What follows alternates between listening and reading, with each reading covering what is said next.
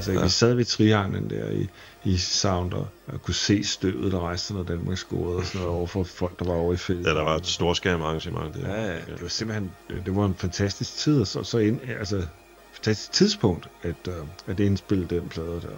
Og det, det var, altså, man kan så sige, at vi var meget blege, da den sommer var overstået, ikke? Velkommen til en album podcast. Album podcast vil sige, at det er en af de episoder, hvor det primært gælder historien om et uh, enkelt album. Sidst handlede det for eksempel om Polices uh, album Synchronicity. Og denne gang handler samtalen om Gangways album fra 1992, Happy Ever After. Og i den anledning har jeg inviteret Henrik Balling fra Gangway i studiet. Goddag og velkommen til. Tak skal du have. Mange kender formentlig også Henrik fra Rytteriet, og som producer og musiker for ja, på et hav plader, blandt andet Peter Sommer, arbejder du meget sammen med, tror jeg. Ja, på et øh, tidspunkt, ja. Ja, og, øh, og så den første Marie K. Band ja, plade, også det. og diverse andre. Hvis du scroller igennem sitet medianomusic.nu, så kan du finde en hel del andre album podcasts, blandt andet om Eminems Slim Shady, Pink Floyd's The Dark Side of the Moon, Steely Dan's Can't Buy a Thrill, og The Beatles Revolver, men nu er det altså Happy Ever After, det gælder. Uh, og der kan du finde sange som for eksempel Mountain Song og Didn't I Make You Laugh. Og som jeg lige snakkede lidt med Henrik om, inden vi begyndte, det har været en kæmpe fornøjelse at lytte til albumet Intens der de sidste. Det er glad for at høre. Det er glad for at høre. Og anledningen til, at vi snakker om det album, er jo, at I skal opføre det, om man så må sige. Ja. To gange i november, ikke? Ja. I øhm, København, i DR Koncerthuset 22. og så i Aarhus Musikhus. Er det en slags 30-års jubilæum for albumet? Det er en præcis 30-års jubilæum, ja. øh, øh, fordi vi annoncerede det koncerterne øh, i, i 22, øh, så da det var inden for året, det er så godt nok så gået 31 år. Øh, det blev til på den måde, ikke? Jeg synes, vi skulle fejre det. Også netop fordi det var det mest sælgende album, vi har lavet. Altså, og det er sjovt, det der med mest sælgende. Jeg kan huske, jeg snakkede med Thomas Helmi på et tidspunkt, og han havde sådan en, det var dengang, man solgte plader, og så lavede han en plade, som virkelig ikke solgte noget. Så der, der, den solgte lige så meget som vores største succes. Så det var ligesom, der kunne man se proportionerne. Ja. Men jeg tror, at den har solgt omkring, sådan, fordi den har solgt løbende omkring 50.000 eksemplarer, du ved, om det så er vinyl eller CD eller hvad det er, det ved jeg ikke, men altså albums, ikke? Øh, og det, altså, når man tænker på, hvor meget man egentlig solgte i 90'erne, øhm, når man solgte godt, så er det jo så er det meget lidt. Altså, jeg brokker mig ikke. Det var bare for at sætte ting i... Ja, i, i relief. Ja. Øh, men, men nu er det jo heldigvis sådan, eller nogen vil sige desværre, men det er jo heldigvis sådan, at øh, kvalitet ikke nødvendigvis er lige med, med stor salgssucces. Og omvendt, altså det er jo ikke fordi, det er ikke fordi altså, når noget er en stor salgssucces, så er det noget lort. Nej. Det, har ikke, det nej, hænger nej, bare ikke sammen. Nej, der er mange faktorer, der spiller ind.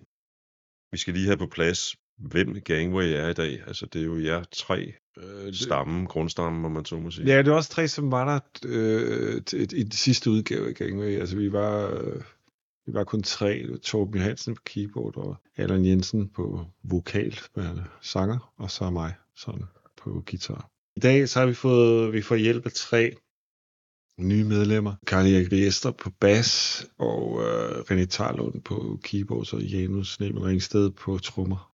Og det, det er virkelig dejligt, at vi er, vi er, vi er så mange, øh, også når man skal opføre sådan et album, fordi der skal bruges mange hænder øh, til at spille de forskellige øh, dele, der er i, i sangen. Ikke? Der er nogen, der, der er mere kompliceret end andre, men der, der, altså vi har rigeligt at lave i alle numrene. Ja, okay. Har vi.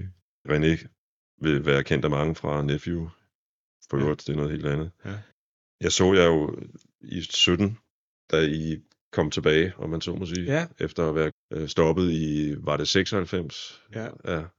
Så der var... Nej, 98 var det, men... 98, ja, der var så gået 19 års ja. tid der. Og bemærke mig netop, blandt meget andet godt, at øh, det, det, det, det, havde, det gjorde meget godt for jeres musik, at I havde udvidet lidt med en, ja. med en ekstra keyboard. Det synes jeg også. Der kom lidt mere, der kom sådan lidt større dimensioner ind i ja. udtrykket.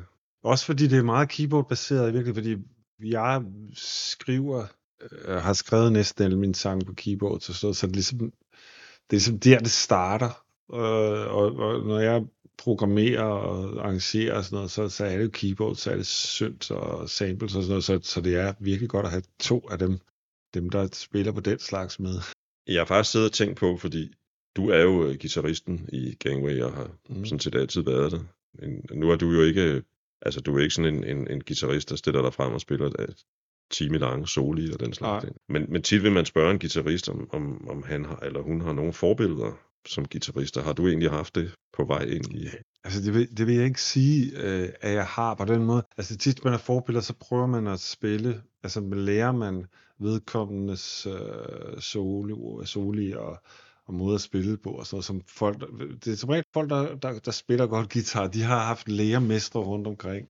Men, men jeg har haft, altså, måske det eneste idol, jeg nogensinde har haft, altså sådan rigtig, øh, var Richie Blackmore for Deep Purple. Han, der, jeg gik igennem sådan en periode, fra jeg var 12 til 14 eller sådan noget, hvor han virkelig var sådan en halvgud for mig. Altså, jeg synes, det var, han var sådan overmenneskelig. Altså, og det, sådan har jeg aldrig haft det før eller siden med nogen. Men jeg har ikke, jeg har ikke spillet som han gør. Jeg, har, jeg er en af de der typer, mærkelige typer, som ikke sætter mig ned og lærer, hvad andre laver. Det er lige før, jeg vil sige, det er den store kvalitet i Gangway. Okay. At uh, det ikke rigtig lyder som andet i virkeligheden. Nej, men også, det er også en ting, som jeg også tit tænker over, det der med, hvor meget... Altså lige præcis da jeg var 13, 14, deromkring den der tidlige teenage-tid der, der åbnede uh, musikbibliotekerne, så man kunne låne plader. Uh, I hvert fald i Hvidovre, Hvidovre Medborghus uh, åbnede deres musikbibliotek. Altså hvad jeg ikke har hørt af musik, det, det tror jeg er nemmere end at nævne det, jeg har hørt. Ikke? Altså, øh, og jeg, i virkeligheden, jeg fik øh, åbnet så mange, altså blev åbnet så mange muligheder. Øh, så, sådan som, altså lige meget hvad jeg har lavet, man kan sige, at lave popmusik og så videre, men, men, men altså jeg kan jo, altså jeg har ikke nogen grænser ved, for eksempel, hvis jeg kun havde hørt countrymusik, øh, som jeg holder meget af, men altså hvis jeg kun havde hørt det, øh, så, ville, så ville, hvis jeg lavede noget, der ikke lød som countrymusik, så, ville jeg, så skulle det nok, nej, så skulle det væk, ikke? Men i og med, at jeg har hørt øh, Maurice Karkel og øh, BDU og Penderecki og Ligeti og alle de der ting, alle mulige jazz øh, ting, Miles Davis og, og så videre, alle mulige folkemusik fra, fra, fra, fra forskellige lande og alle mulige former for rockmusik og popmusik og rock and roll og folkemusik, og jeg ved, altså, altså det er helt vanvittigt, hvad jeg hørt, og virkelig meget klassisk musik også, ikke? Så har jeg sådan en fornemmelse af, at øh, anything goes på en eller anden måde, hvis man, hvis man bare synes, det er godt. Ja. Øh, en ting, som, som, som jeg ved, jeg, jeg er påvirket af ubevidst, det er senromantisk musik, hvor man, det lyder meget teknisk, men hvor man har uforberedte modulationer, og det har jeg benyttet mig ufattelig meget af, og brugt alle mulige regler, som man sagtens kan, når man skriver. Ja. Det er på universitetet, man, man, øh, man, man øh, ikke består, når man ikke løser opgaven rigtigt, men i virkeligheden, så kan man så kan man lave, der er nogle, jeg har nogle eksempler på det faktisk på den her plade, hvor, hvor jeg ville lave noget, og hvis, hvis det var lavet ud for den forudsætning, jeg har sat, eller de, de forudsætninger, jeg satte op for mig selv, så havde jeg dumpet på universitetet, eller på, på altså hvilken som helst læreranstalt. Hvad kunne det for eksempel være for et nummer? Ja, det er Mounted Song, fordi jeg ville lave et pentatone tema, og det pentatone, det penta betyder fem, jeg tror det er græsk, ikke? Øh, og, øh, og jeg bruger seks toner Øh, jeg tror, det var politikens øh, operaleksikon, så, så stod der noget om en Mussorgsky opera, hvor der stod om noget om det dejlige horntema i anden akt.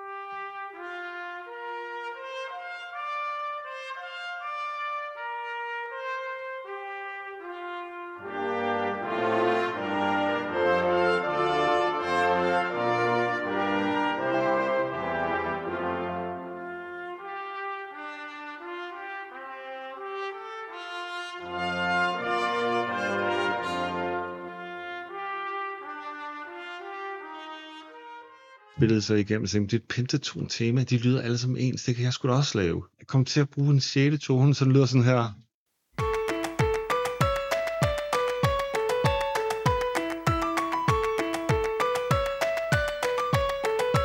Og det er jo klart, hvis, hvis jeg sætter mig for at lave et pentatont tema, og så laver et tema, altså et, et tema med seks toner i, så er den jo helt gal, ikke? Altså, så er det jo ikke bestået. Men det fungerer her, fordi der er ikke nogen, der kender præmissen. Det er mig selv, der har lavet den. Mm. Men i virkeligheden, så er det meget den der tradition i English Brigadiers, som sådan noget musik, man brugte til, når man skulle i krig, og havde sådan nogen, der spillede fløjter, og nogen, der spillede trommer, så marcherede man mod den anden her. Så Mountain Song kunne sagtens være blevet brugt til det for to, 200 år siden.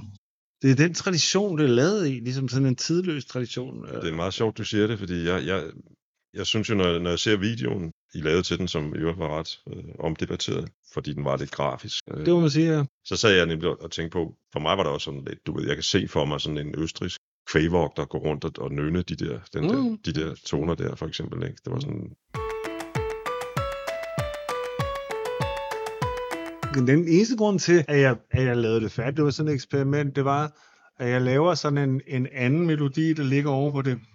Og det er sådan en maj 9. Det her behøver man altså ikke i de der, i de der gamle versioner af den slags Nej. her. Og det var det, jeg synes var fedt. Ikke fordi det er en maj 9, eller uh, det, uh, det, var slet, ikke- det er ikke en intellektuel overraskelse, så jeg synes, uh, det var spændende, det var sjovt. Det er simpelthen følelsen var helt fantastisk, da jeg hørte det første Ja. gang. hvordan, hvordan udviklede det sig så til, jeg så godt kaldte det popnummer, som det er blevet?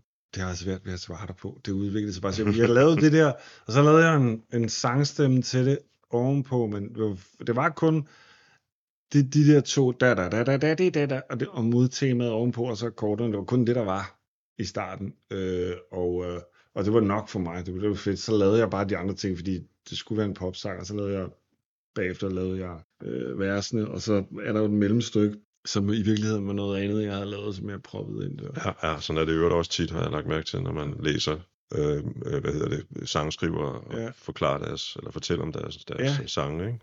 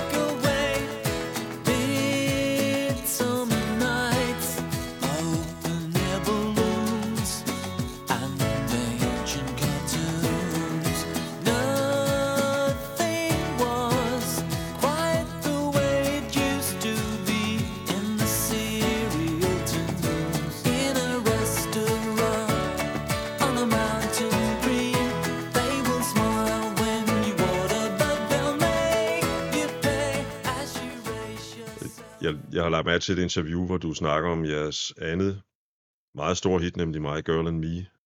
Der var i virkeligheden noget, der var noget inspiration på den her tv-serie, som, som den også blev ja, beskyldt for at være en kopi af. Det er temaet. det ikke. Nej, det, det- der har heller aldrig været en sag om det. Nej, det, er, det vil også være meget mærkeligt. Og så en, en, øh, en, en øh, hvad hedder det, øh, en linje fra The Lumberjack Song fra, fra Monty Ja. Python, ikke?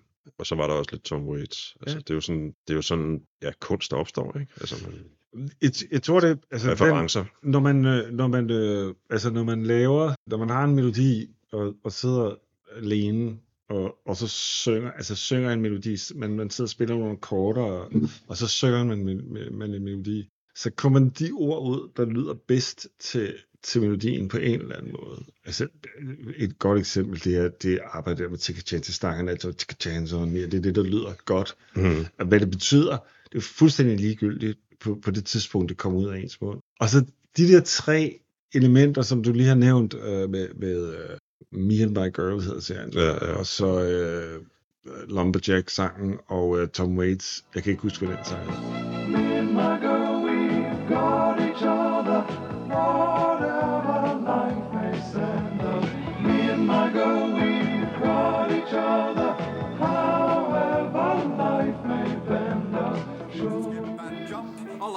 press wildflowers. I put on women's clothing and hang around in bars.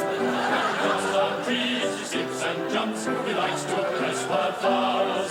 He puts on women's clothing and hangs around. Fordi det er nogle ting, der ligger i mit hoved, så kommer de ud af min mund, men det hænger jo, det hænger jo sammen. Altså, det, det er jo ikke sådan spand, øh, Nej, nej. Paris og teæg. Nej, Altså, det er ikke sådan bare mærkelige ord, der kommer, fordi det er jo sætninger, der kommer ud.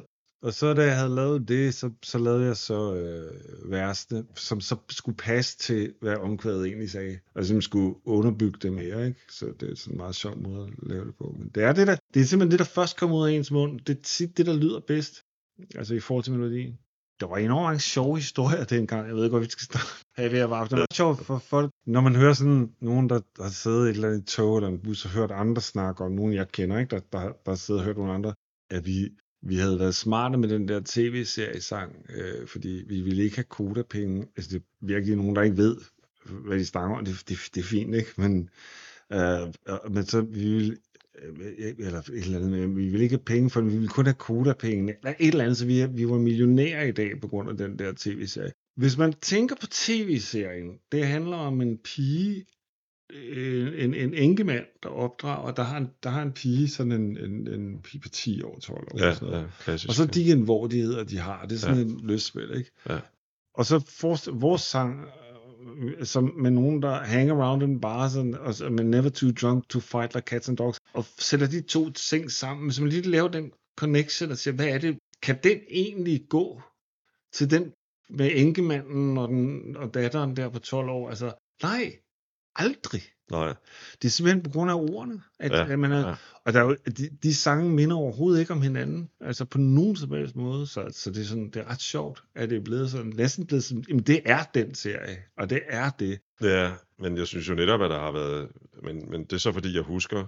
Det er ikke alt fra 80'erne, jeg husker, skal jeg være ærlig at sige, men jeg husker da netop, at, at det blev affaret igen og igen dengang. Ja. Øhm, For mig er det jo en sang, der har skide god melodi. Man kan høre den igen og igen. Det er jo det, der kendetegner en god melodi. At den, den kan tåle at blive gammel, hvis man kan sige det på den måde. Altså, det er sådan et, et sindsbillede af Krasnopolski og Ja. leopardplettede bukser. Ja, Sådan noget. At night, you know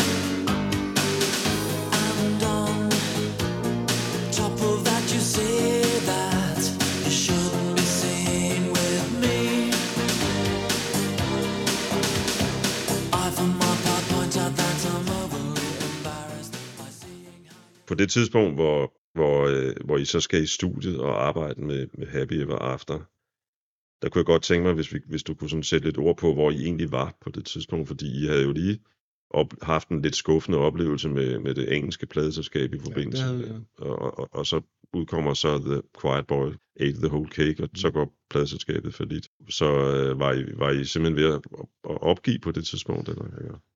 Det, sådan husker jeg det ikke. Jeg husker ikke, at vi var ved at opgive. Altså, det var lidt triste tid. Det var meget, det er som om, det var vinter i de der tre år, på en eller anden måde. Der var mm-hmm. Mhm. ikke nogen sommerdage. Der var ikke nogen dage ved stranden. Det var, det var, en, det var det var store frakker og blæst og The Discontent of Og- Our Winter.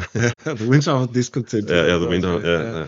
Vi, vi havde lavet den plade, men så vores producer, som producerede Sitting, Sitting in the Park Again og The Quiet Boy, øh, han producerede også nogle japanske øh, sanger, og, øh, altså solister og bands og sådan noget. Så, og så snakkede han med flere japanere, som spurgte til os, hvorfor vores plader ikke var udkommet i Japan. Og så sagde han på et tidspunkt, øh, jamen, øh, hvorfor udgiver I dem ikke? Og så, så var der nogen, der dannede et pladeselskab for at udgive vores plader. Og de kom op og besøgte os på et tidspunkt, og der havde de en, en S1000 sampler med, som var sådan state of the art dengang, øh, Akai, øh, som de gav os en, en gave og den fik enormt meget betydning for Happy Ever After, fordi øh, det er ligesom, der er ikke meget, der ikke er går igennem den på den plade. Altså det er alt er samlet og inde på den, altså de lyde, der var i den og sådan noget. Så, så det fik enormt stor betydning, pludselig det man nyt legetøj, og, og det er virkelig sjovt at leve. Mm. At sidde med det der, og så finde ud af, hvordan man brugte en sampler, og hvordan man kunne bruge den, og altså det var, det var, det, det var virkelig fantastisk. Så fik jeg så lavet de der øh, sange, øh, som er på øh, øh, Happy Ever After, minus de tre, som Torben Som Torben har skrevet, han, han, fik, ja, ja. han fik lavet tre, ikke? Ja. Så, så det var i den periode, øh, jeg tror, han, han, han fik også anskaffet sig en, en, en uh, Akai uh, sampler. Ja, det har han han skrevet på Ja. Facebook, ja. Ja, så han sad på samme måde, og han havde også Ja. en Atari computer, så vi sad bare i hver vores hjørne af København og lavede øh, forskellige sange. Det har så været en tre år lang vinter, men, men for det første var sommeren 92 den varmeste i mands vinde, minde. Ja. Kommer jeg til at lyde som sådan en eller andet uh, Paul Hammerik uh, krønikeprogram.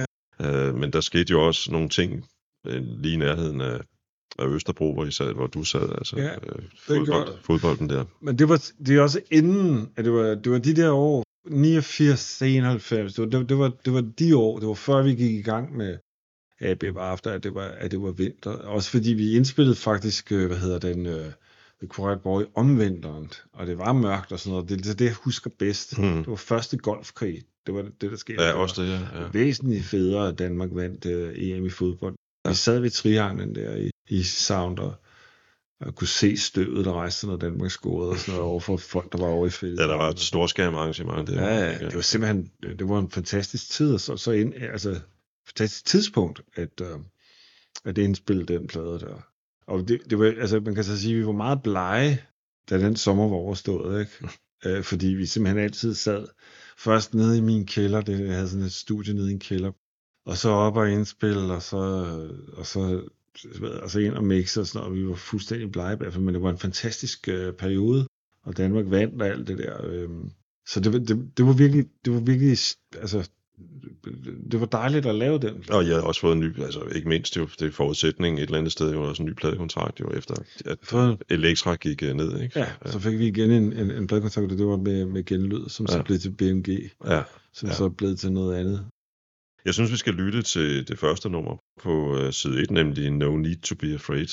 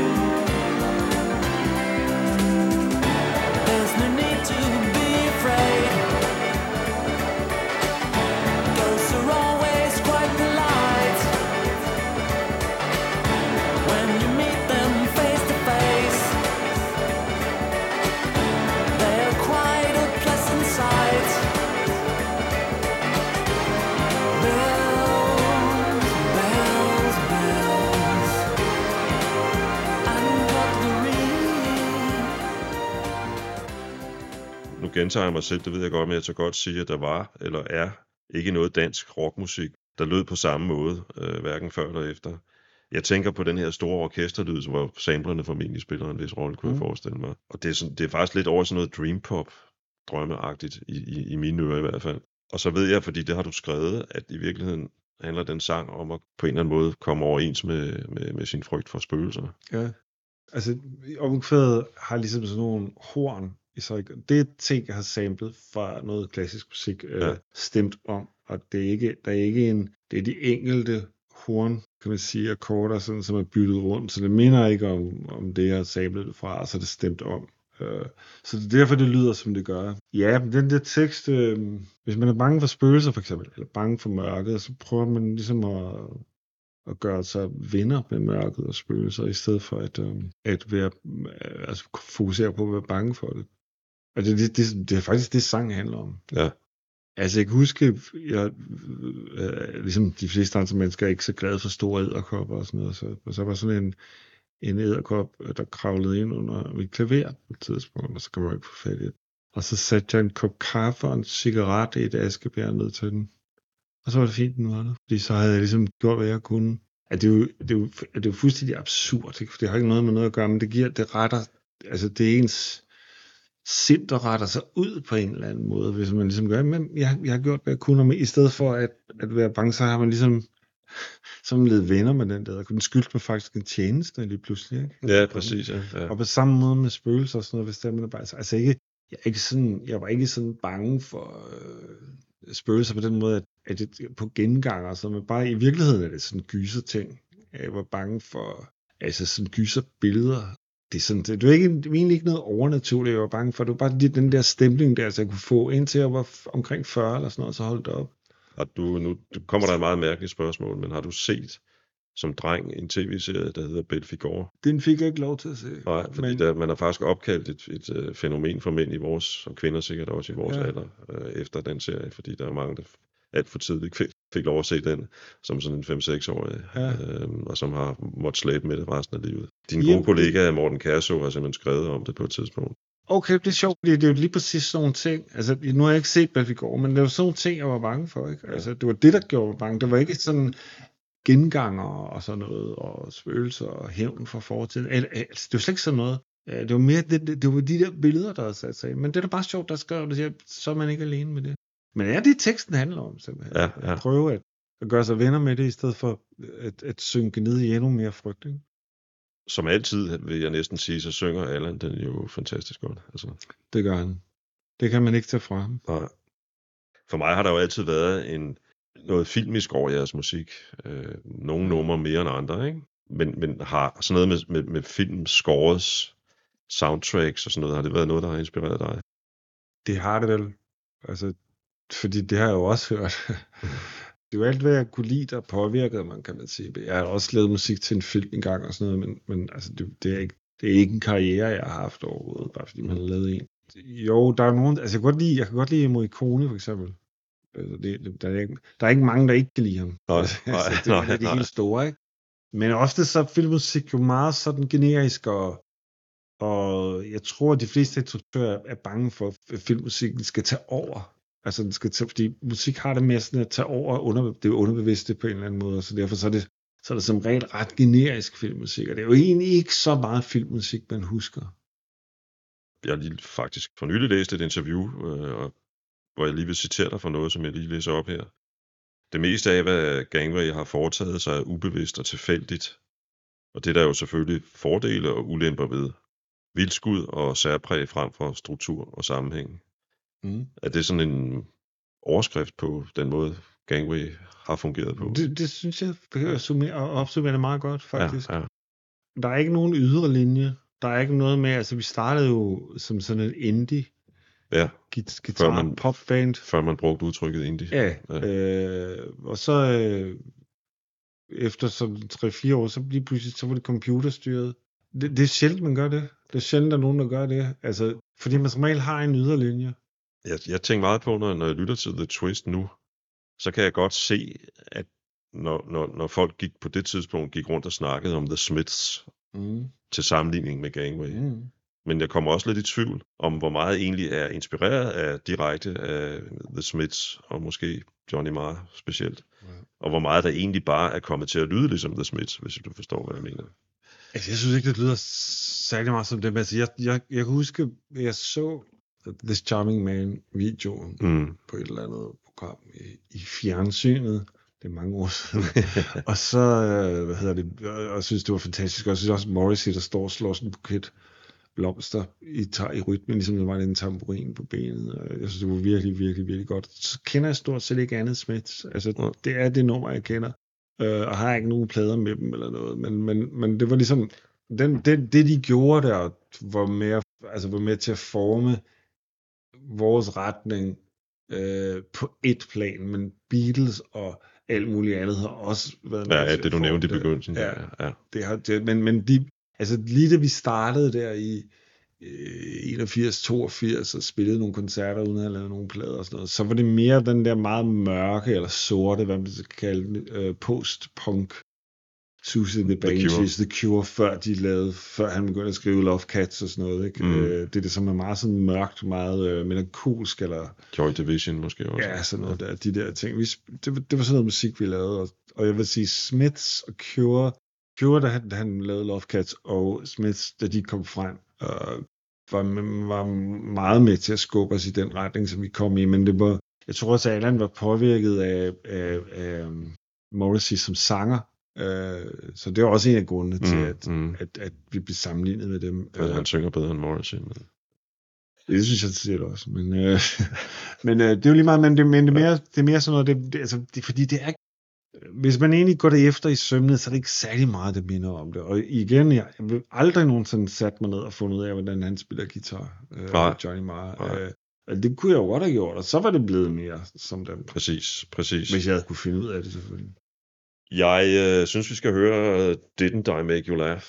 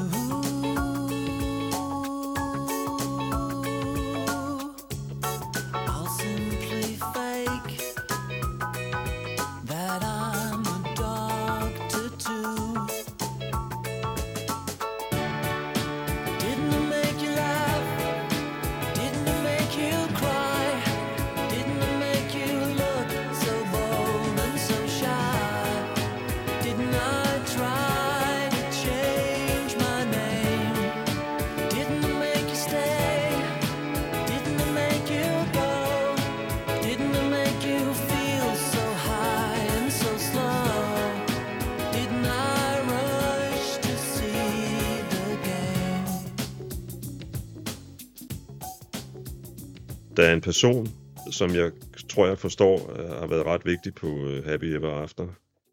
Lydteknikeren Katie Darnstrom, mm. Som det muligvis skal Mm. udtales. Hvordan, øh, jeg skal lige sige, inden vi, vi kommer til hende, øh, at hun på det tidspunkt havde hun arbejdet for sådan nogle rimelig store øh, internationale navne, Gang of Four, var der sådan en Mm. post-punk band.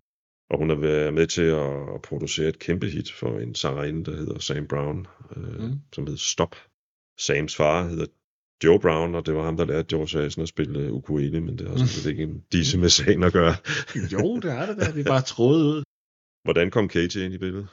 Jeg tror, det var, det var vi, vi kendte øh, Misbehaven, øh, det der danske band der. Vi har været, lavet sådan nogle dobbeltkoncerter med dem, og vi var begyndt at kende dem meget godt, og de fortalte om hende, at, at de havde arbejdet med hende, og hun var god. Og øh, på det tidspunkt havde vi, vi havde øh, på to plader arbejdet med engelsk producer, engelsk ingeniør, og, og, og vi var simpelthen bange for ikke at gøre det mere. Altså, vi ville gerne fortsætte med det. Vi har aldrig været særlig påvirket af, af, af dansk musik, øh, dansk lyd og sådan noget, så derfor så vi tog ikke, altså, lidt åndssvagt, ikke? Men altså sådan, det var sådan, vi tænkte. Så, Mm. så, jamen, så vi hørt om hende, og så, jamen, så spurgte vi, om hun kunne, og det kunne hun godt, og så kom hun til Danmark, og så lavede vi det. Ja. Og det var rigtig fint at hende med. Det var Ja. Nu udover vi nogle af de ting, som jeg ikke kan eller kunne. Øh, altså, hvis, du, hvis man bruger et, et, kun et instrument, en, lyd fra en sampler, så er det tit, at man kan, man kan havne sådan i de samme frekvensområder og sådan noget. Hvis man ikke hvis man nu ser, hvis man nu ser et symfoniorkester, ikke? Der, en violin lyder meget anderledes end, end, end, end en trompet. Øh, altså, så hvis, hvis, hvis der er en masse violiner, der spiller, og der er en trompet, der spiller, så er det nemt at høre trompeten. Men hvis det er en violin, der spiller oven i violinen, så er det svært at høre øh, violinen for alle de andre violiner. Så hvis, hvis man som uerfaren arrangør sådan noget, begynder at lave ting, der ligger og ruder hinanden, så der ikke kan høre noget, og det er sådan nogle ting, rydder hun op i. Ja, ja, ja. og få stoppet nogle ting, og få, få gjort nogle ting bedre, og, og, og, og altså, du ved, sige, altså, kunne man ikke lave det med et andet instrument, og sådan noget, du ved, alle, alle sådan nogle ting, ikke? Så, så, så det simpelthen blev bedre, ikke? Øh, og det var, det var jo fantastisk. Det, var, det er mærkeligt nok i forvejen, ikke? Der var ingen Mm. grund til at gøre det sådan, så der ikke er nogen, der kan høre, hvad det er, man mener. Det er også måske nogle gange øh, godt at have en, der kan rydde lidt op i det, som McCartney på et album kaldte Chaos and Creation. Ikke? Altså mm. sådan lige få tingene til at hænge sammen. Ja, ja. Og en af de fede ting, synes jeg, i Didn't I Make You Laugh, er, vi har et omkvæd med den her store lyd, og så, noget, så, nogle, så nogle vers, hvor det går helt ned Ja, med lidt trommel, lyd, og, og så noget, som måske er et keyboard, måske er noget samlet et eller andet. Ikke? Men det der kontrast mellem det store og ned til noget meget minimalistisk, det synes jeg er fantastisk. Ja. Det, det er en af, en af grundene til, glad for at høre. Jeg kan huske, at det næsten, altså, der er sådan et klaver, som lyder mærkeligt. Jeg tror, det er fordi, det er stemt ned, men øh, som er i versene. Og øh, det er typisk sådan, som jeg lavede det dengang, at det er overhovedet ikke spillet. Det er musen, jeg har, det, det, jeg har tegnet tonerne ind, øh, møjsommeligt en af gangen. Mm. Øh, og så det, er det er meget, det er fuldstændig umuligt at spille det. Medmindre du sidder med hovedet inde i det, og er en meget dygtig pianist, ikke? så Ja, kan du ja. måske lære det, men øh, hvis det overhovedet kan lade sig gøre, for det har jeg ikke, altså det var sådan set ligeglad med, om det kunne spilles, fordi det, det skulle bare være en sequencer, der spillede det. Men øh, meget af det, jeg lavede øh, i den periode, var, var øh, altså skrevet ind, i stedet for spillet ind. Jeg tænkte på, om det var her, vi kunne få opklaret, om 21st of May er et selvstændigt nummer, eller om det er en del af det nummer, vi sidder og snakker om. Fordi jeg kan se på mit cover til min øh, CD, som jeg har taget med her, at Søren Wolf er krediteret for akustisk og elektrisk guitar på nummeret 21st of May. Mm. Og så er jeg, du ved, så er jeg kommet til at tænke på, er det to numre, eller er det et? Det, det er en forkert, øh, øh, han spiller akustisk guitar på Mountain Song. Og det, hvis ikke det står nogen steder, altså jeg har jo ikke, så er det bare en fejl. det er bare en fejl, ja. Okay. Øh, Jeg har jeg siddet i 30 år, så nej, det passer ikke. Så øh, du ved, nej, men, men altså, øh, det ved jeg ikke. Han, han spiller i hvert fald øh, på det der, hvor, hvorvidt han, nej, det er ikke to forskellige numre, der er det ikke, fordi øh, øh, det er bare en koda, som det hedder. Hey Jude har en koda, ikke? Mm. Det er Hey Jude, og så kommer der la la la la la la la. Ja. Det er en koda, det, det er et vedhæng til en Det er en sang. vedhæng, ja. Okay. Og, øh, og det er det samme her. Ja. Og, og det er det rene, altså ren ud af hovedet 21st of May. Det er ikke, der er ikke nogen, der, Nej, der, der er ikke noget med den dato. Det er bare ligesom, det lyder godt at komme med sådan en dato, ikke? Altså, fordi på en eller anden måde, hvad, hvad er det for noget? Ikke? Det kan, mm. det kan meget godt lide. præcis. Det sætter jo alle mulige tanker i gang. På. Ja. Specielt dem, der har fødselsdag den 21. maj. ja. Jeg, jeg, jeg, jeg mødte engang en, en, der hedder Pia Larsen, som var meget begejstret for, at Love Shop havde lavet et nummer om hende, for eksempel. Ikke? Ja, det er klart.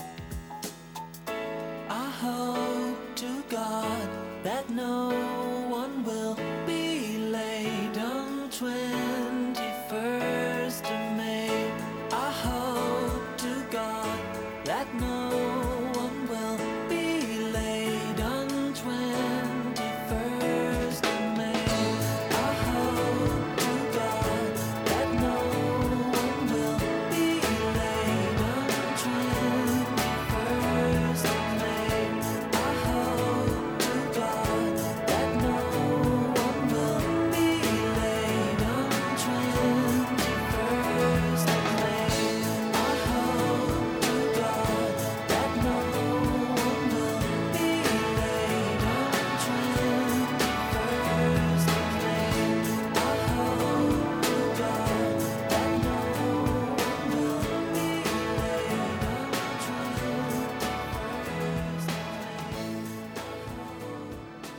21st Vi snakker om det med, med, med, den, med salgssuccesen, og, og rent faktisk fik I modtog i fire, mener jeg, DMA-statuetter ja. for det her album. Ja.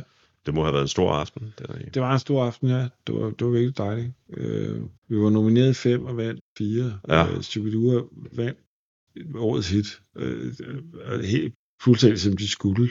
Altså, Ja, det, det har vel været sexchikane, jeg mig. Og så, øh, altså vi vandt årets rockudgivelse over Sandman, hvilket var fuldstændig uretfærdigt, fordi deres, altså, vi er lidt fejlplaceret i rockudgivelse, men rockmusik, det er jo et bredt emne, men altså, ja. Ja. det, skulle, det skulle de der have haft. Ja, det er Det er jo nemt nok at sidde og sige, for nu har vi den jo, ikke? Mm. Det er de gratis glæder, som man kalder det. Ja, ja, ja. At det var synd, at de ikke fik den. Ja. Men vi fik fire, det var, det var virkelig, det var, det var virkelig dejligt. ja. Det var det.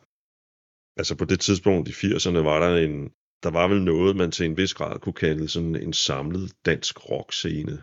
Øh, selvom musikken selvfølgelig ikke var ens fra kunstner til kunstner.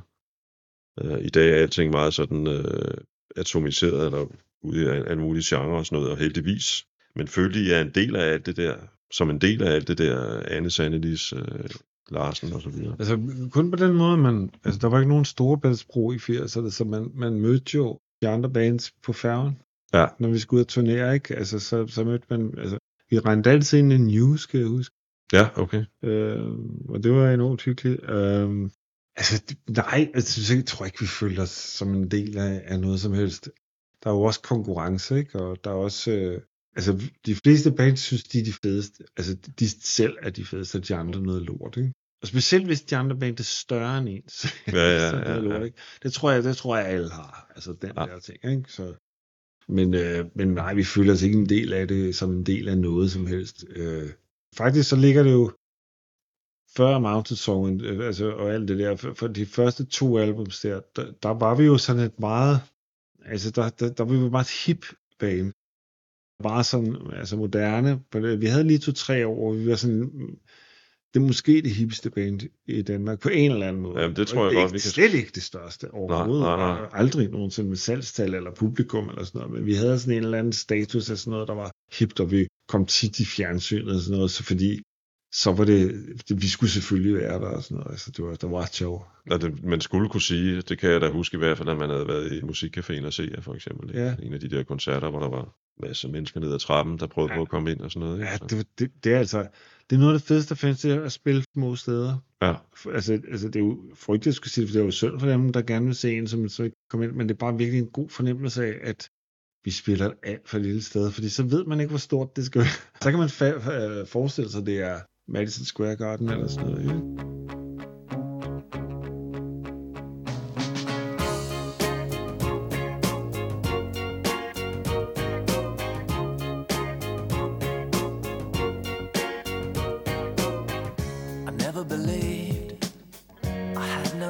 No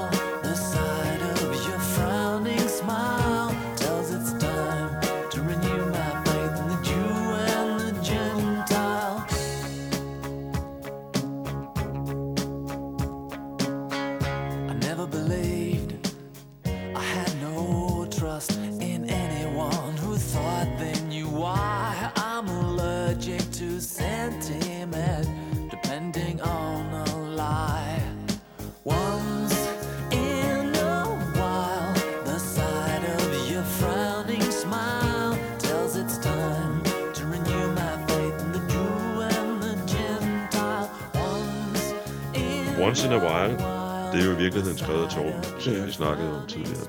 Er det både tekst og musik? Ja. Hvor meget har du så, eller i, sådan man kan sige, jer tre kollektivt, været med til at forme sådan nummer? Altså, jeg, jeg har jo produceret pladen, så jeg har haft noget input på den, men det meste programmering er sikkert Torbens. Jeg har helt klart produceret mere på min egen nummer end på hans. Altså, jeg kan huske, jeg har produceret... Det er svært at huske detaljer, men jeg kan huske, jeg har lavet ting om på hans nummer, eller lavet nogle... Altså, Ja. arbejdet på det, ikke? Men hans tre sange er virkelig gode, synes jeg. I sig selv. Også før jeg... Øh, endnu mere før jeg begyndte at pille. jeg læser jo det, han, han, han, som jeg nævnte tidligere, det han skrev på Facebook, som at, at det, det var sådan set dig, der havde opfordret både ham og, og ja. Ja. også Allan til at komme med noget også. Ikke? Så. Jamen, det var fordi, at, at han havde lånt den der, det der kælderstudie, jeg havde der øh, på et tidspunkt, og så lå det og flød et eller andet. Jeg kan, jeg kan huske, at jeg hørte det ved et tilfælde, bare, bare var kun akkorderne og trommerne til øh, Never Say Goodbye. Og det synes jeg virkelig var godt at sige, hey, vi skal da have det med. Altså, og så fik han, så havde han så lavet andre ting også, så fik jeg det med. Og så på næste album, så havde Allan så også skrevet noget, så kom han med og sådan. For mig er der et link fra Once in a While til nummeret Blessed by a Lesser God. Og det er fordi, at i, øh, jeg har altid siden jeg hørte øh, albummet første gang, har stusset over omkvædet, tror jeg det er, i Once in a While, og jeg er godt klar over, at det er, det er Torben, der har skrevet det, ikke dig? Hvor, hvor, øh, hvor Allan synger, øh, Once in a while, the sight of your frowning smile tells it's time to renew my faith in the Jew and the Gentile. Og det er jo et øh, bibelsk citat. Det er, det er hele den her selvforståelse, der er mellem, mellem jøder, uanset hvilken fraktion inden for jødedommen man er, at man, man er os, og man er dem. I uh, Blæst, ja, Blæst bare læser godt, det, det er jo også et, øh, det er så dig, der har skrevet den, ikke? Det, er, det er jo også ligesom et, et, øh, det er et citat fra, har jeg så læst mig til, det er Google, der har hjulpet mig her, Øh, brevet til Hebræerne, tror jeg det hedder, Det var jeg ikke klar over. Ny, Ny Testamente. Og det der med Children of a Lesser God, der er en, Ja. en der har skrevet en bog, der hedder det. Hedder Ja. ikke det? Jo, det er, nu, nu er jeg så simpelthen nødt til at lede her. Det, det her. det er det her fænomen, at man, større Gud man er, altså med Gud menes der er jo ikke en fysisk Gud med, med et stort hvidt skæg, men jo større religiøs man optræder, Mm. øh, jo bedre er man til at, at ligesom tage sig af dem, som er mindre, the lesser. Mm. Øh, Så, så, og der tænker jeg, nå, er det en eller anden religiøs øh, reference, der, der Det, dukker det er det faktisk ikke. Altså, det er mere en... Um, altså, det er mere sådan, det, det, det er som om... Værste handler om nogen, der, der på en eller anden måde bliver mishandlet, ikke?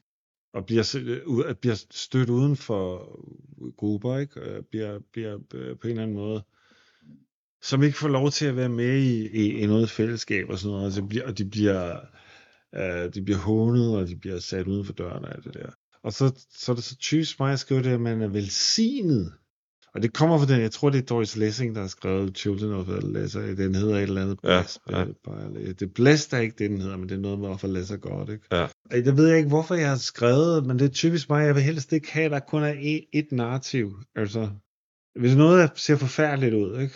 så kan jeg godt lide at skrive om noget, der er positivt ved det ser forfærdeligt ud. Hvis noget er rigtig, rigtig godt, så kan jeg godt lide at skrive, altså ligesom komme noget malurt i vejret. Altså jeg kan godt lide, at, at det ikke kun er totalt ensidig lykke eller ulykke. Mm, mm. Så det jeg tror det er der, det kommer fra.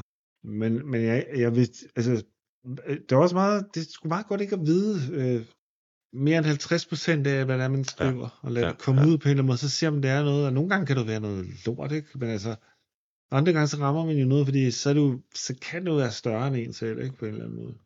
Præcis, og det er jo, det er jo en af kvaliteterne i det, jeg kalder, det, jeg kalder lyttemusik, at, at man faktisk kan sætte sig ned med, med en vinylplade, eller det kan også være en CD. Det kan sådan set også være på Spotify, Ja. og så øhm, stadigvæk blive ved med at høre noget nyt i det. Det er da fantastisk. Det er en, for nu at bruge en forfærdelig moderne kliché, det er en gave, der bliver ved med at give. Ikke? Så, ja.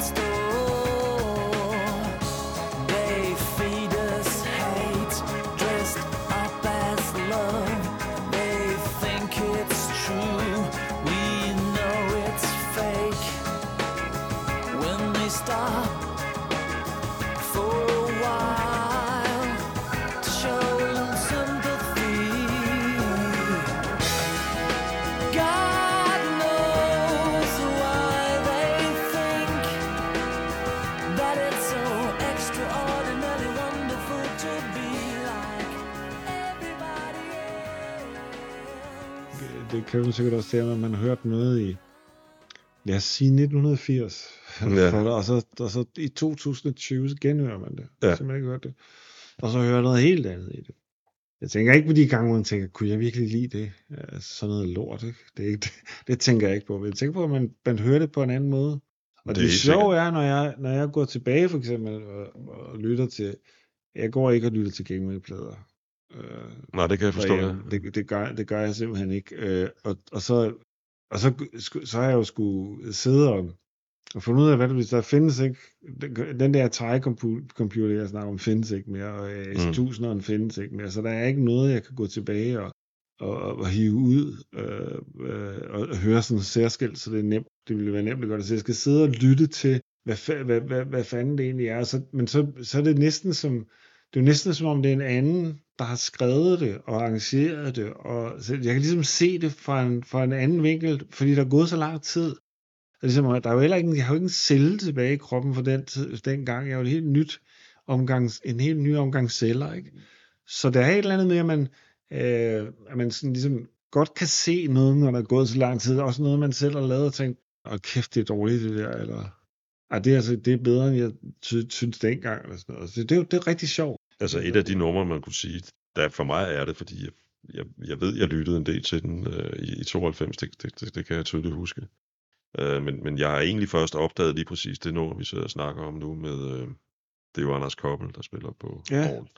Det har en virkelig fed, sådan lidt øh, soulet, måske rhythm and blues-agtig øh, lyd, som, som jo nok især skyldes hans? Men hvordan var det egentlig, at, at du kom på, at, at, at, at, at han spillede det? at du har lige snakket om, hvem vi godt vil have med, og snakket Ja. om forskellige, og så, så han, er, han er virkelig en klassiker øh, overspiller øh, i Danmark. Mm. Altså, han, er- for mig var han ligesom den, der, altså den mest klassiske, ikke? Og der, det, øh, det, så fornærmer jeg ikke nogen, for jeg siger bare, for mig var han.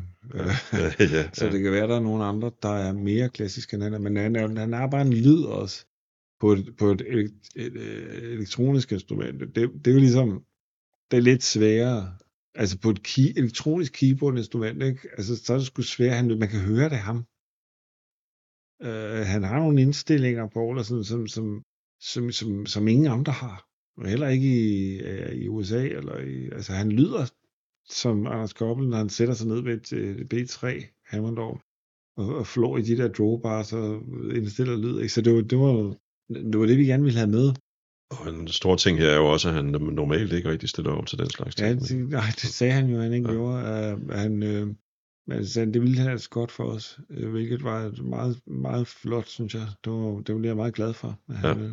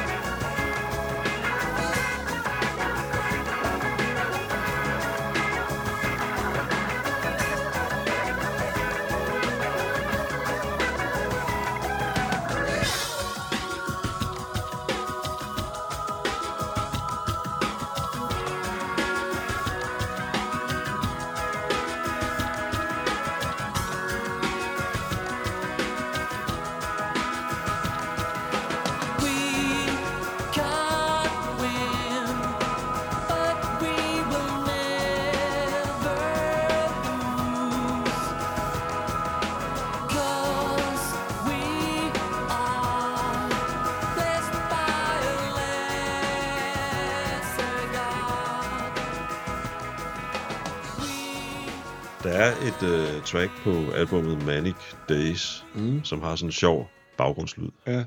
Jeg, jeg kan ikke huske, hvorfor den kom med, og hvorfor den er så kraftig. Og jeg Du, har, produceren. ja, netop, jeg har sådan, jeg kan bare ikke huske det. Jeg har sådan, måske er det fordi, at jeg ikke var tilfreds med, med det nummer, og det er virkelig en åndssvag ting at gøre, det der med, at altså gå ind og skjule det, ikke? Altså, så kunne man have pillet det ud, og sætte et andet nummer ind, og også prøve at lave det færdigt, fordi når, når, vi, når vi spiller det nu, så kan jeg virkelig godt lide det. Altså, jeg synes, det er, jeg synes, det er virkelig godt nummer. Altså, den der, det, er, det er meget godt at have støj på sine numre nogle gange, men det er bare alt for kraftigt. Ja, det, Det det, kan også være, at det, det er lidt fedt, hvis der står, så er det ved tilfælde blevet for kraftigt. Det sker jo en gang imellem, at man laver nogle fejl. Men jeg aner ikke, hvorfor. Jeg Nej, kan simpelthen ikke nej, huske nej, lige nej, præcis den detalje. Men det er et nummer, jeg ald- aldrig nogensinde har tænkt, jeg tror heller aldrig, vi har spillet det live. Øh, og så lige begyndt at høre det, så, tænker jeg, så synes jeg faktisk, det er et godt nummer. Men for mig er det også noget at gøre med, at altså, teksten handler jo om det her med, at man kan have haft nogle maniske dage, Ja. hvor alt har været, Ja. det er bare kørt derudad. Ja, og Og hvor man, man måske har været for meget også. Ja. Måske, altså i hvert fald kan der komme en reaktion bagefter, ikke? ja. Og man behøver jo ikke at, ja, at være bipolar, og stakkels dem, der er det, øh, Ja. eller sniffe en masse kokain for at have oplevet det der Nej. Nej. fænomen. Det kan Nej, det er det.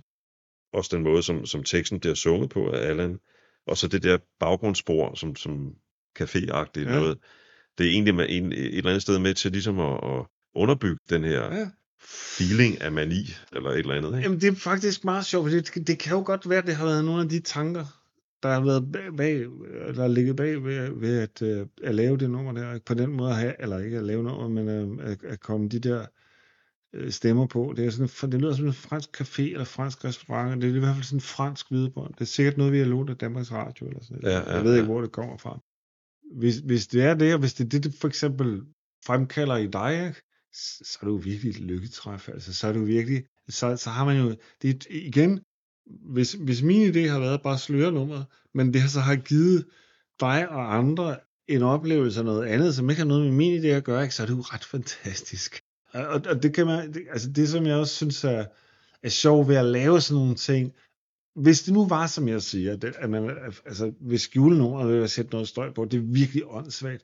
Men samtidig er det enormt fedt at lave noget, der er helt ulogisk og helt mærkeligt, og noget, som altså, en hver kan regne ud, det er dumt at gøre det.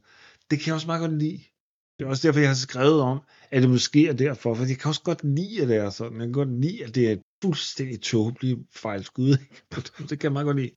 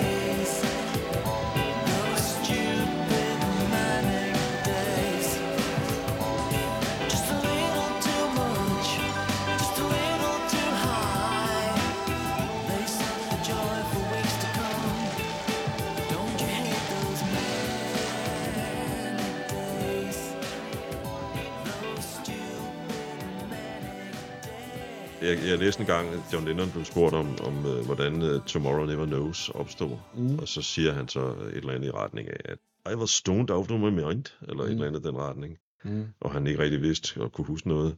Det nummer er jo, at der er jo, nogen, der er jo simpelthen nogen, der mener, selvom det er analogt, ikke? at der er jo nogen, der mener, at det er det første, du ved, øh, elektroniske nummer, der findes, og det har fået æren af alt muligt i virkeligheden, ikke? efterfølgende. Det kunne han jo ikke vide, da han sad der i sin, Nej. I sin koger, hvis, hvis, det var, hvis det er rigtigt, hvad han siger. Ikke? Så. Der er sådan nogle sjove ting, det er jo også, altså, da, da, da de lavede Sgt. Pepper og, og Revolver, så, videre, så Ringo og John boede ved siden af hinanden, og øh, så, når de var, så, så, så grillede de sammen, for eksempel, og så hvis telefonen ringede hos den ene, så sagde lad være med at tage den, det er Paul, han var i studiet. Mm. Og der laver de altså de der fik kæmpe store albums, ikke? Det gider de ikke, fordi de sidder i det nemlig. Mm, mm. Og det er noget andet end at altså, kigge tilbage på noget. For det er jo bare det, de lavede. Ja, ja, ja. Det er jo ikke andet end deres arbejde. Altså, det, er de, jamen, det er det, de laver jo. Ja, ja. Og de er et kæmpestort band. De har jo ikke prøvet andet Nej. rigtigt på en eller anden måde. Så ja, Ja. var det. Er der noget, du synes, vi skal omkring? Det- det- Jeg kan se titlen, ikke? Jeg, jeg, jeg synes, den skulle hedde Happily Ever After, og så foreslog Allan Happy Ever After. Øh, det, det kommer fra den der Obladi Oblada sang. Happy Ever After in the Marketplace. det, det, men det er altså et udtryk, man bruger. Så det er ikke noget, han har fået på, men det, men det var der, Allan havde det fra. Øh, og det synes vi var en god idé. så det, det er derfor, den ikke hedder Happily Ever After.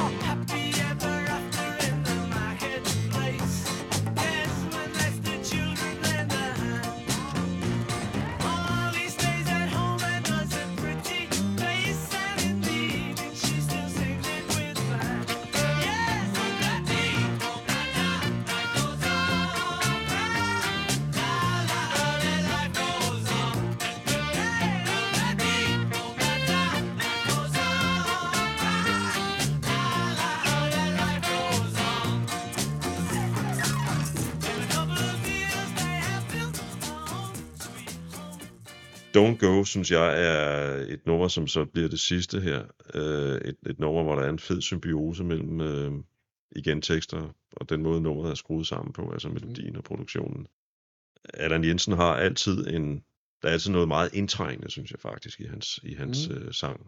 Øh, uanset at teksten måske nogle gange i virkeligheden består af nogle ord, der er sat sammen, fordi de lød godt sammen, mm. øh, og, og ikke har en eller anden dybere intention eller noget. Ikke? Der er altså sådan meget indtrængende tone. Jeg synes, den er, den er endnu mere indtrængende på Don't Go. Altså, mm. det, det, der mærker man egentlig, at det kan være hvad som helst. Altså, Don't Go, det kan jo være en kæreste, det kan også være alt muligt andet. Det kan være en øh, familie, eller hvad ved jeg, et eller andet, ikke? Jo. Men, men den der frygten for at miste, eller Mm. separationsangst, er der også noget, der Mm. kalder det. Den, den synes jeg er ret stærk, der. Det er altså også værdiladet ord, kan man sige. Don't go, please stay. Ja. Det er jo næsten bønfaldende, så Mm. de er i forvejen. I virkeligheden, hvis han gav den mere, ville det blive for meget. Jeg tror også, man, men, altså, det er fordi, han synger det behersket. Altså, Ja, ja, synger ja. det først, som han synger det behersket. Ja.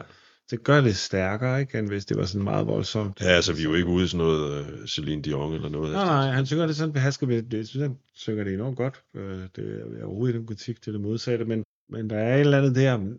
Jeg kan ikke huske teksten for den sang. Jeg kan ikke huske, hvad det var, jeg skrev der, hvad det var, jeg tænkte på, da jeg skrev den. Der er nogle gange, at jeg ikke synes, mine tekster er særlig gode i, i, specielt i den periode. Jeg kan godt lide de første par pladers tekster, og så kan jeg godt lide det sidste, vi har lavet i 17. Jeg, jeg, jeg undgår at lytte til teksterne, når jeg, når jeg lytter til numrene, vil jeg sige. Altså, fordi der er noget jeg ikke kan lide. Men sådan, sådan vil det være. Altså, sådan Mhm. vil det altid være. Man, man vil altid synes, man er en idiot at høre på nogle gange. Ikke? Ja, det, Sådan er det, men altså, hvorfor gjorde jeg egentlig det? Hvorfor gik jeg den retning? Hvorfor? Men jeg kan godt lide det nummer, og jeg, jeg synes, det er, det er et meget, meget mærkeligt, men meget eksperimenterende ting i sig, som jeg, som jeg rigtig godt kan lide. mm. Mm. Så jeg synes, at det er et ret vildt nummer, faktisk. Med sådan nogle vilde stykker, også en vild slutning. Der er en koda på i hvert fald også, ja, ja. som er sådan meget, meget vild. Som fanden er det for noget? Jeg synes, det passer en- enormt godt. Altså, jeg kan, jeg kan virkelig godt lide det nummer. Det må jeg indrømme. Det, jeg, det, det, det har, som man siger, groet på mig øh, okay. Meget her de sidste dage her. Disse her sådan, to koncerter, hvad kommer der til at ske? Altså, vi spiller alle sangene fra albummet, eller? eller Ja, og så altså, Ja, bliver så- sådan en koncert, ikke, hvor vi først opfører albummet i rækkefølge, øh, som om man sætter det på pladespilleren. Det er ikke sådan, at vi, at vi på, millimeter laver numrene. Så jeg kan også man lave noget om, for eksempel, hvis der er en, lad os sige en hornstemme, så kunne det godt være, at jeg spillede den på guitar. Mhm. Mm-hmm. Øh, altså sådan nogle ting. Mhm. Mm-hmm. Vi spiller albummet, men, og det er ikke arrangeret om, at det er bare ligesom, der er lige nogle, nogle andre roller nogle steder, der, der er nogen, der, der spiller noget andet, og så ellers så bliver det meget, altså ligesom det er på albummet. Det er det, vi prøver på at gøre så godt vi kan. Jeg vil sige det øh, sådan, at jeg håber, at for resten af Danmark, at der også bliver mulighed for at høre, høre jer opføre det på et eller andet tidspunkt. Øh, Ja, Så vil jeg jo sige uh, tusind tak, fordi du kiggede forbi. det var en kæmpe fornøjelse.